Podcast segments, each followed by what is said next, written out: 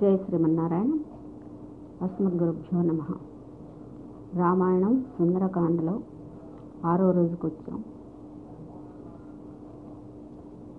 ఆరో రోజుకు వచ్చాం నిన్నటి వరకు నూరు యోజనాల విస్తీర్ణం కలిగినటువంటి సముద్రాన్ని దాటారు హనుమ. త్రికూట పర్వతం మీద నిలబడి లంక యొక్క అందచందాలను చూస్తూ ఉన్నారు. లంక అందచందాలను చూడటం ఏంటి? అంటే ముందుగా లంకలోకి ప్రవేశించాలి అంటే దాని ఏర్పాట్లు ఎలా ఉన్నాయో తెలుసుకోవాలి కదా? అందుకని ఆ త్రికూట పర్వతం మీద నిలబడి చూస్తున్నారు హనుమ.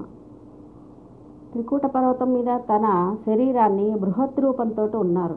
కాబట్టి ముందుగా ఆకా ఆకాశంలో ఉన్నటువంటి చంద్రుణ్ణి నక్షత్రాలను తర్వాత చెట్ల మీద ఉన్నటువంటి పక్షులు పూలు వీటిని చూస్తున్నారు. ఎట్లా ఉన్నాయట అంటే పెద్ద పెద్ద వనాలు ఉన్నాయట. ఉపవనాలు ఉన్నాయి.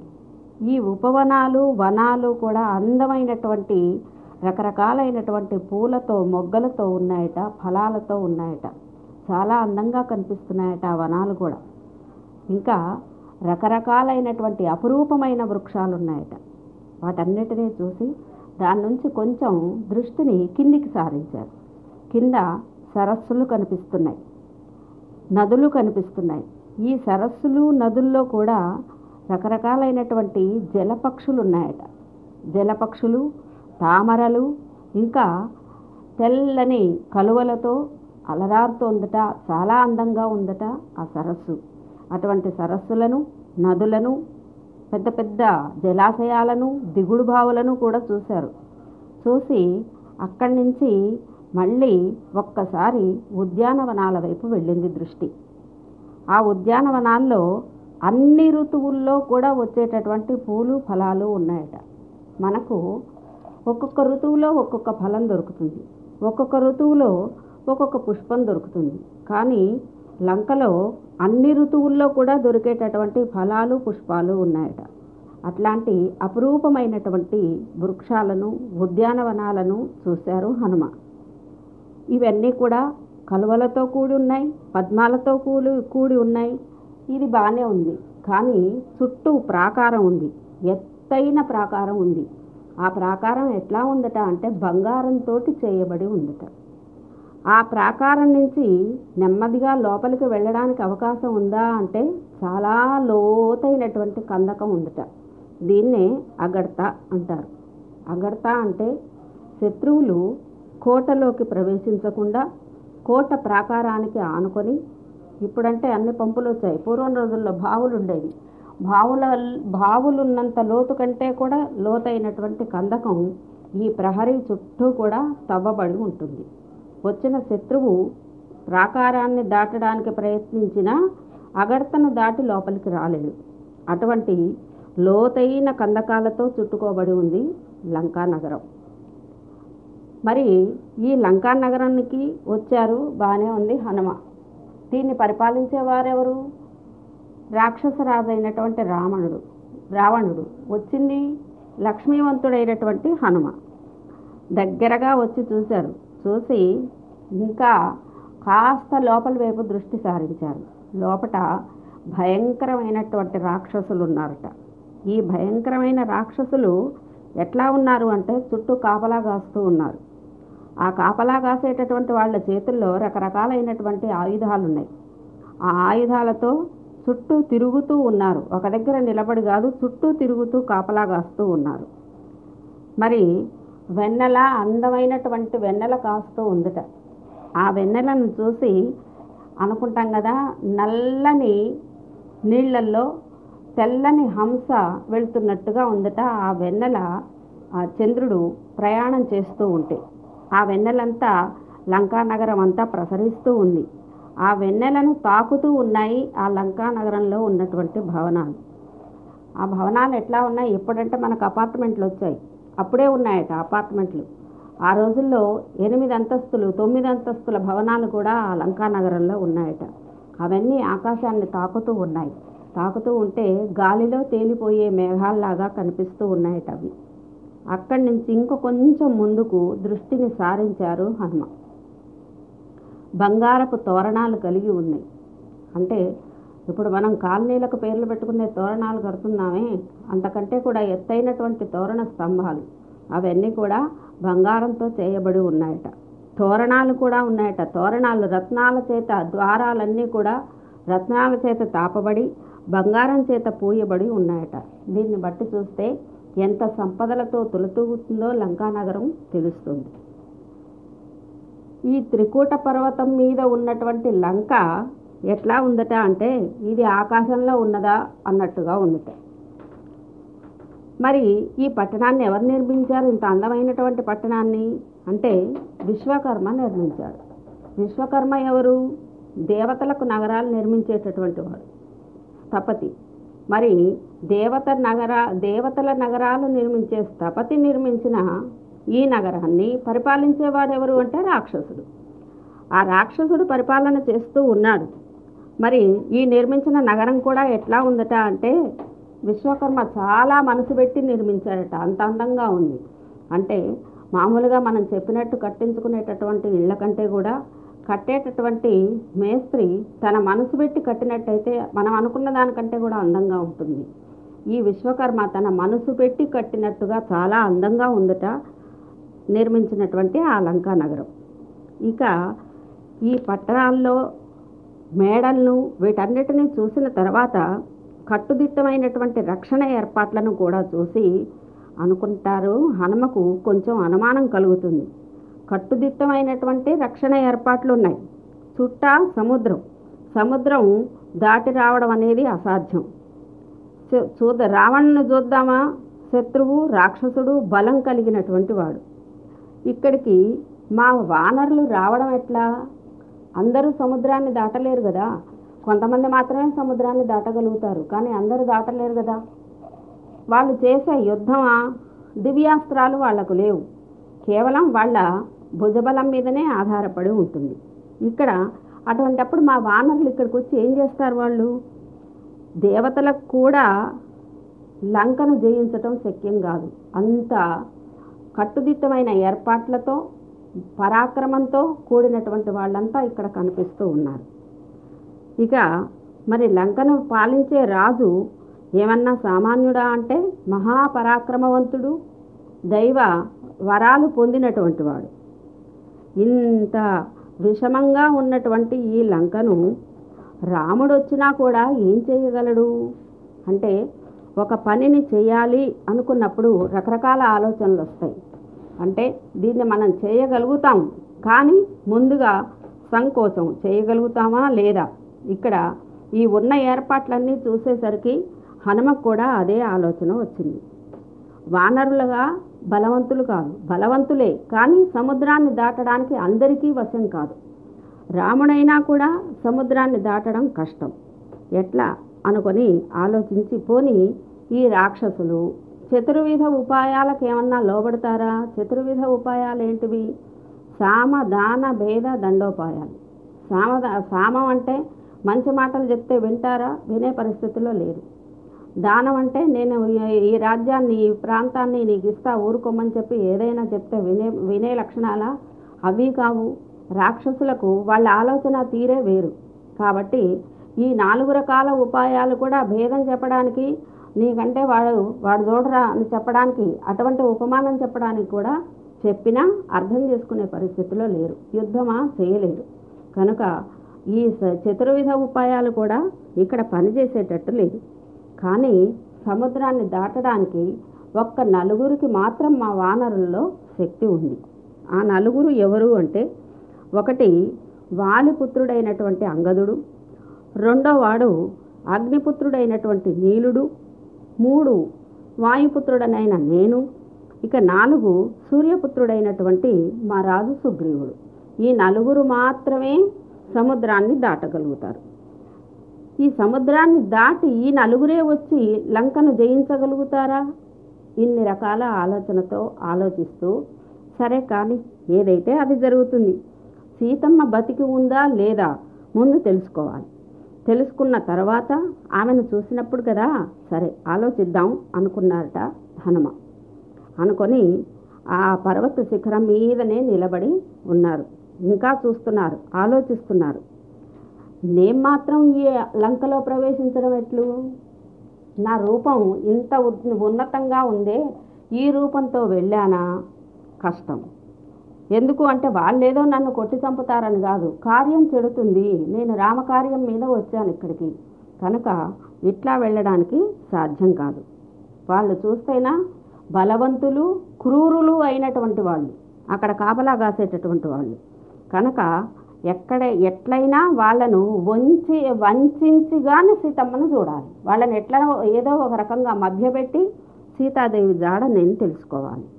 ఇది రాత్రివేళ అయితే కుదురుతుంది. రాత్రివేళ సూక్ష్మరూపాన్ని ధరించి వాళ్ళకు కనపడి కనపడనట్లుగా చిన్నగా లంకలో ప్రవేశించాలి అనుకున్నాను ఎట్లాగైనా సరే దుర్మార్గుడైనటువంటి రావణ్ణి కంటపడకుండా సీతను ఎట్లా చూస్తాను? ఎలా చూడగలను? అని ఆలోచించి రామకార్యం చెడిపోవద్దు. చెడిపోకుండా నేనా ఒంటరిగా ఇక్కడ ఉండగా సీతను చూడటానికి కుదిరే పని కాదు. ఏం చేయాలని ఆలోచిస్తున్నాడు ఘ దూతగా వెళ్ళినటువంటి వాడు కార్యం చెడకుండా చూసుకోవాలి. దూత లక్షణాన్ని చెప్తారు ఇక్కడ. ఘాతయంత హి కార్యాణి దూతాహ పండితమానిన. దూత ఆలోచించకుండా పనులు చేసినట్టయితే కావలసిన కార్యాలు కూడా కావు చెడిపోతాయి. ఆలోచన లేనటువంటి దూత దొరికినట్టయితే రాజుకు కష్టమే మంత్రికి కష్టమే. వాళ్ళెంత తెలివి కల వాళ్ళైనా దూత ద్వారా వాళ్ళ కార్యాలు చెడిపోతాయి. కాబట్టి పండితులమని అహంకరించేటటువంటి దూతల వలన కార్యాలు చెడుతాయి. కనుక నేను కూడా బలవంతుణ్ణి "ఆ, నాకే నేను పోయి సాధించగలను అని అహంకరించకుండా ఆలోచించి లంకలో చేరి సీతాన్వేషణ చేయాలి అనుకుంటారు హనుమ. చాలా కష్టపడి సముద్రాన్ని దాటడం అనేది జరిగింది. ఆ సముద్రాన్ని దాటడం వ్యర్థం కాకుండా ఉండాలి. దీనికి తగినట్లుగా కార్యాన్ని ఆలోచించి చెయ్యాలి. నేను రాక్షసుల కంట పడకుండా ఉండాలి. పడితినా రామకార్యం చెడిపోతుంది. రాక్షసుల రూపంలో వెళ్ళినా కూడా రాక్షసుల కంట పడకుండా ఉండలేను. వాళ్ళకు తెలవకుండా ఉండదు. ఎందుకు అంటే గాలి కూడా వాళ్ళకు తెలియకుండా అక్కడ కదలడానికి లేదు. అంత గట్టి పహారా ఉంది అక్కడ. ఈ రూపంతోటే గనక నేను వెళ్ళినట్టయితే వాళ్ళు తప్పకుండా నన్ను నాశనం చేస్తారు. స్వామి కార్యం చెడుతుంది. అందుకని రాత్రివేళ శరీరాన్ని బాగా తగ్గించుకొని ఈ వానర రూపంలోనే లంకలోకి వెళ్తాను. రావణపు రావణ నగరాన్నంతా కూడా ఒక్కసారి చూసి వస్తాను అని ఇన్ని రకాలుగా ఆలోచిస్తారు హనుమ. ఆలోచించి ఎట్లాగైనా సరే ఒక నిశ్చయానికి వచ్చి సూర్యాస్తమయం అయ్యేంత వరకు కూడా నిరీక్షిస్తూ ఆ త్రికూట పర్వతం మీదనే ఎప్పుడెప్పుడు సూర్యాస్తమయం అవుతుందా అని ఎదురు చూస్తూ ఉన్నారు. సూర్యుడు అస్తమించగానే తన శరీరాన్ని అంతా సంకోచింప చేసుకొని ఒక పిల్లి అంతయి బయలుదేరారు హనుమ. ఎట్లా బయలుదేరారట? పిల్లి అంతయి అద్భుత దర్శనుడై బయలుదేరారని చెప్తారు వాల్మీకి మహర్షి. అంటే అద్భుత దర్శనం అంటే ఏమిటి? ఆ హనుమను చూడటమే అద్భుత దర్శనం. అటువంటి ఆ దర్శనంతో బయలుదేరారు. చూస్తున్నారు చుట్టూ ఆ లంకా నగరంలో విశాలమైనటువంటి రాజవీధులు కనిపిస్తున్నాయి. పెద్ద పెద్ద గుంపులు గుంపులుగా ఉన్నటువంటి భవనాలు కనిపిస్తున్నాయి. బంగారపు రాజస్తంభాలు కనిపిస్తున్నాయి. బంగారపు కిటికీలు కనిపిస్తున్నాయి. ఇంకా ఒకటేంటి? ఏడెనిమిది అంతస్తులు కలిగినటువంటి మేడలు కనిపిస్తున్నాయి. ఇవన్నీ కూడా ఎట్లా ఉందట అంటే అద్భుతంగా ఉందట. దానికి ఈ హ- హనుమకు అనిపిస్తుంది ఇంత అందమైనటువంటి నగరాన్ని నిర్మించుకున్నాడే రావణుడు అని సంతోషం కలుగుతుంది. ఇంత కా ఇంత కట్టు కట్టుబాట్లతోటి కట్టుదిట్టమైనటువంటి రక్షణలో ఉన్నటువంటి లంకలో నేను ప్రవేశించలేనేమో అనే విషాదము కలుగుతుంది. విషాదాన్ని హర్షాన్ని రెండింటినీ కూడా వ్యక్తం చేస్తారు హనుమ. హనుమకు చంద్రుడు సాయపడుతున్నాడా అన్నట్టుగా ఉందట. ఏంటంటే శరత్కాలంలో వెన్నెల బాగా కురుస్తుంది కదా. అటు ఆ శరత్కాలంలో వెన్నెల వలె వెన్నెల కురుస్తుందట. అద్భుతంగా తనకు అన్నీ స్పష్టంగా కనిపిస్తూ ఉన్నాయి. అటువంటి ఆ వెన్నెలను తను తోడు చేసుకొని బయలుదేరారు చూడటానికి. ఆ వెన్నెల ఎట్లా ఉందట అంటే నక్షత్రాలతో కూడి నల్లటి చాందినీని ఈ భూమి అంతా కూడా కప్పారా అన్నట్టుగా కనిపిస్తుందట ఆ వెన్నెల. అటువంటి వెన్నెలతో వెన్నెల్లో మార్గదర్శనం చేసుకోవడం కోసం హనుమ లంకా నగరంలోకి ప్రవేశించడానికి బయలుదేరారు. ఇంతవరకు హనుమ లంకా నగరంలోకి ప్రవేశించలేదు. బయట నుంచే చూస్తున్నారు. ఏమిటి బయట నుంచి చూసే ఇందులో ఉన్న విశేషం ఏంటి అంటే దేహం వేరు ఆత్మ వేరు అని తెలుసుకోవడం ఎట్లా సాధ్యమవుతుంది గురువు ఉపదేశం వల్లనే సాధ్యమవుతుంది ఆ గురువు ఉపదేశాన్ని పొందిన తర్వాత స్వభావాన్ని స్వరూపాన్ని కూడా ముందుగా మనం తెలుసుకోవాలి. అంటే స్వస్వరూప జ్ఞానం కలిగి పరస్వరూప జ్ఞానం కలిగిన తర్వాతనే ఆత్మను దర్శనం చేసుకోగలుగుతాడు జీవుడు. కనుక హనుమ ముందుగా తనకు తానుగా వేరుగా ఉన్నారు లంకను చూస్తున్నారు.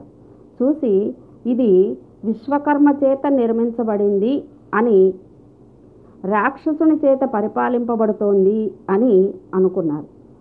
అంటే మన ఈ శరీరం కూడా ఎవరి చేత నిర్మింపబడింది? విశ్వకర్మ చేతనే నిర్మింపబడింది. విశ్వకర్మ ఎవరు? పరమాత్ముడే. ఆ పరమాత్మ చేత నిర్మించబడినటువంటి ఈ శరీరంలో మనస్సు అనే రావణుడు పరిపాలిస్తున్నాడు. అంటే విశ్వకర్మ అంటే విశ్వాన్నంతా కూడా తన వ్యాపారంగా తన కర్మగా చేసేటటువంటి వాడే విశ్వకర్మ. అతడే పరమాత్మ. ఆ పరమాత్మ ఈ శరీరంలో ఉన్నాడు. కానీ తెలుసుకోవడం ఎట్లా? ఆ జ్ఞానం కలగాలి. ఆ జ్ఞానం ఎవరి వలన కలుగుతుంది? గురువు వల్లనే సాధ్యమవుతుంది. ఆ విషయాన్నే ఇక్కడ మన సేవకృతాం లంకాం. లంకను మనస్సుతోని పోల్చి చెప్తున్నారు వాల్మీకి మహర్షి. భోగస్థానం మనకు ఈ శరీరం. శరీరంలో భోగోపకరణాలు ఏవి అంటే కర్మేంద్రియాలు జ్ఞానేంద్రియాలు. ఇవే ఇక్కడ కనపడేటటువంటి మేడలు మిద్దెలు ఉద్యానవనాలు సరస్సులు అవన్నీ కూడా. పట్టణం కట్టుదిట్టమైనటువంటి ఏర్పాట్లలో రక్షణతోటి ఉంది. మన శరీరం కూడా చాలా రక్షణ కలిగి ఉంటుందట. ఎటువంటి రక్షణ కలిగి ఉంటుంది అంటే భగవద్ విషయాన్ని లోపటికి రానియకుండా రాక్షసులు కాపలా కాస్తూ ఉంటారు. ఇక్కడ భగవద్ విషయాన్ని తెలియచేయటానికి జీవునికి తెలియచేయటానికి వచ్చిన గురువు హనుమ. లోపలికి రావడానికి అడ్డగించేవి రాక్షస కాపల. ఈ రాక్షస కాపల మన శరీరానికి ఈ అసుర కాప రాక్షస కాపల ఏది అంటే మనలో ఉండే చిత్త ప్రవృత్తులు. ఇవి విషయ భగవద్ విషయాన్ని లోపలికి రాకుండా చేస్తాయి. భగవద్ విషయం లోపలికి రాకుండా ఉండడం అంటే ఇంద్రియ సుఖాల మీద ఉన్నటువంటి ఆకర్షణ భగవద్ విషయం మీద ఉండేటట్లుగా చేయదు. అట్లా చేయకుండా కాపలా గాయటమే ఈ రాక్షస ప్రవృత్తి. ఈ దీనికి బంగారపు ప్రాకారం కూడా ఉంది. బంగారపు ప్రాకారం ఏది అంటే మన శరీరానికి చుట్టూ ఉన్నటువంటి బంగారు ప్రాకారం విషయభోగాలే. ఇక మనకు కెరటాలు సముద్ర కెరటాలు కెరటాలతో నిండినటువంటి సముద్రం చేత చుట్టబడి ఉంది లంక. మరి ఈ కెరటాలు ఏవి అంటే జరామరణాలు సుఖదుఖాలు ఆకలి దప్పులు ఇవన్నీ కూడా కెరటాలతో నిండినటువంటి సముద్రం. ఇది ఈ లంకకు చుట్టూ ఉంది. రక్షణగా ఉంది. అంటే శరీరంలోకి ఆత్మ అన్వేషణ కోసం ప్రవేశించడం ఎవరికి సాధ్యమవుతుంది సాధకుడికి ఎట్లా సాధ్యమవుతుంది అంటే అందులో ప్రవేశించడానికి నలుగురే సముద్రాన్ని దాటి లంకలో ప్రవేశించగలరు అని హనుమ సూచించారు. ఈ నలుగురు ఎవరు అంటే అంగదుడు నీలుడు హనుమ సుగ్రీవుడు. ఈ నలుగురికి నాలుగు విశేషాలు ఉన్నాయి ఈ విశేషాలను కలిగినటువంటి వారే ఆత్మాన్వేషణకు ఆ జీవుణ్ణి జీవుడు పరమాత్మను అన్వేషిస్తూ ఆత్మాన్వేషణకు ఆ జ్ఞానాన్ని పొందగలుగుతాడు. ఎట్లా అంటే మొదటివాడు అంగదుడు. అంగదుడు ఆత్మజ్ఞానం కోసం లోపలికి రావాలి అనుకున్నప్పుడు ఇంద్రియాలన్నీ కూడా బహిర్ముఖాలై ఉంటాయి. అంటే వాటికి విషయలోలత్వమే తప్ప భగవద్ విషయమునందు రుచి ఉండదు. రుచి లేనప్పుడు ఆ రుచిని కలిగించాలి అంటే మొట్టమొదటగా రుచిని కలిగించేటటువంటిది ఏది అంటే నామ సంకీర్తన అది వింటూ వింటూ ఉంటూ ఉంటే ఉంటే ఒక్కసారైనా ఆ చెవున పడ్డప్పుడు రామ అని అనడానికి కాస్త నోరు ప్రయత్నం చేస్తుంది. ఈ నామ సంకీర్తనమే ఇక్కడ అంగదు. అమ్ అంటే భగవంతుని గద అంటే కీర్తించేవాడు. ఈ అంగదుడు. కనుకనే నామ సంకీర్తనం అనే లక్షణం ముందుగా ఆత్మాన్వేషణకు కావాలి. తర్వాత రెండోది నీలుడు. ఈ నీలుడు చేసే పని ఏమిటి అంటే శరీరంలో ఉన్నటువంటి ఆత్మతత్వాన్ని భగత్ భగవతత్వాన్ని చూడటానికి మనకు కొన్ని ప్రతిబంధకాలు ఉన్నాయి ఏమిటా ప్రతిబంధకాలు అంటే మనం చేసుకున్న పాపాలు. ఆ పాపపు కర్మలు పోతే కానీ ఆత్మతత్వాన్ని భగవద్ విషయాన్ని భగవతత్వాన్ని మనం తెలుసుకోగలుగుతాం. మరి ఈ ప్రతిబంధకాలు తొలగాలంటే ఏం చెయ్యాలి? అగ్నిహోత్రమే. ఏ పాపాన్నైనా క్షాళన చేయడానికి ఏదయ్యా అంటే అగ్నిహోత్రం. అగ్నిహోత్రం ఎట్లా? యజ్ఞం చేత దానం చేత తపస్సు చేత మనం చేసుకున్నటువంటి పాపకర్మలు అయిన మాలిన్యాన్ని మనసుకు లేకుండా తొలగించగలుగుతుంది. మనకు మన ఆత్మకు పవిత్రతను చేకూర్చేది. అటువంటి యజ్ఞ దాన తపస్సులే ఇక్కడ నీలుడు. ఎందుకంటే నీలుడు అగ్నిపుత్రుడు కదా కనుకనే అగ్నిహోత్రం యొక్క అనుగ్రహాన్ని పొందినవాడు కనుక అగ్ని మనలో ఉన్నటువంటి ఈ మాలిన్యాన్ని తొలగించేటటువంటి గుణం. ఇక మూడు హనుమ. హనుమే ఇక్కడ మంత్రం. గురువు ద్వారా ఉపదేశం పొందినటువంటి మంత్రము ద్వారానే ఆ జ్ఞానంతో మనం భగవత్ సంబంధాన్ని జీవాత్మ పరమాత్మల సంబంధాన్ని తెలుసుకునే అవకాశం ఏర్పడుతుంది. అటువంటి మంత్రం హనుమ. ఇక నాలుగు సుగ్రీవుడు. సుగ్రీవుడు వేదం ఎందుకు అంటే సుగ్రీవుడు వేదాధ్యయన సంపన్నుడు. కాబట్టి మన ఇంద్రియాలకు కనిపించినటువంటిది ఇంద్రియాల చేత తెలుసుకోలేనటువంటిదే వేదం. అటువంటి వేదాన్ని తెలియచేసేటటువంటిదే ఇక్కడ వేదయతి అంటే మన మార్గాన్ని తెలియచేసేటటువంటిది. అంటే శరీరంలో పరమాత్మను చూడాలి అనే అవకాశం కలుగు కలిగి ఉంటుంది కానీ కనిపించదు. కనిపించినటువంటి దాన్ని కనిపించేటట్టు చేయడమే వేదం యొక్క లక్షణం. శరీరంలో మరుగు మరుగున పడి ఉన్న పరమాత్మను దర్శనం చేసుకోవాలన్నా ఆత్మను దర్శనం చేసుకోవాలన్నా ఒక నాలుగు సాధనాలు కావాలని మనకు ఈ నలుగురి ద్వారా తెలియచేశారు వాల్మీకి మహర్షి. ఆ నాలుగు సాధనాలు ఒకటి నామ సంకీర్తన రెండు యజ్ఞదానాది కర్మలు మూడు మంత్రజపము నాలుగు వేదాధ్యయనం. ఈ నాలుగే ఆత్మదర్శనం చేసుకోవడానికి సాధనాలని తెలియచేయడం జరిగింది. ఇంకా కొంత విషయాన్ని తరువాయి భాగంలో తెలుసుకుందాం. జై శ్రీమన్నారాయణ.